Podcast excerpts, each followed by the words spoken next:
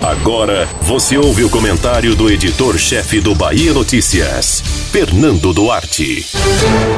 O otimismo dos governantes sobre o ano letivo de 2020 é um esforço para não admitir que, do ponto de vista pedagógico, será difícil recuperar o tempo perdido. Após mais de três meses com aulas suspensas e sem a perspectiva de retomar a normalidade das salas, é complicado acreditar que o nível do aprendizado dos estudantes se mantenha. Isso é válido tanto para a rede privada de ensino, mas sobretudo para a pública, por uma questão histórica e também multifatorial. Mesmo que haja uma alta qualificação do corpo docente na rede pública, nem sempre é possível ver o resultado no desempenho dos estudantes. Houve uma opção histórica dos governos a empurrar com a barriga a falta de qualidade na infraestrutura, na logística e no processo de aprendizado. O resultado disso é que, infelizmente, uma parcela expressiva dos alunos do ensino público sai atrás na corrida por vagas nas universidades, por exemplo. Sem a sala de aula, esse problema deve ser ainda pior. Primeiro, por um fator simples: o acesso à infraestrutura mínima para ensino à distância não é a mesma se comparado com estudantes da rede privada.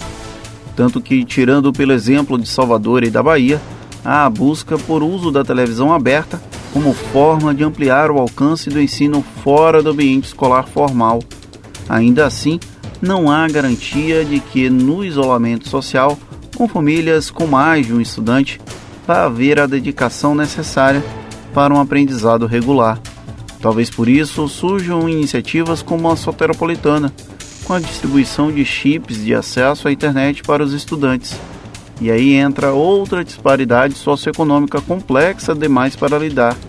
Estudantes de baixa renda não necessariamente possuem acesso a aparelhos smartphone ou tablets, para que seja dada continuidade a esse modelo de escola avançada. Ou seja, teremos um esforço válido, porém não capaz de abraçar a todos do ponto de vista pedagógico, haja vista que a recepção do conteúdo didático não tende a ser uniforme. É claro que toda oportunidade de permitir que os alunos tenham acesso a conteúdo informativo e educacional durante o isolamento social é válida. Pena que o ideal de universalização do ensino, como previsto na Carta Magna, seja uma realidade bem distante do palpável. Sem um desenho muito claro de como retomar as cargas horárias das salas de aula, é ainda mais difícil medir os impactos desse ano letivo que caminha para ser perdido. A pandemia, como em outras situações, só colocou uma lente de aumento em um problema crônico, e otimismo nenhum é capaz de superar isso. Você ouviu o comentário do editor-chefe do Bahia Notícias, Fernando Duarte.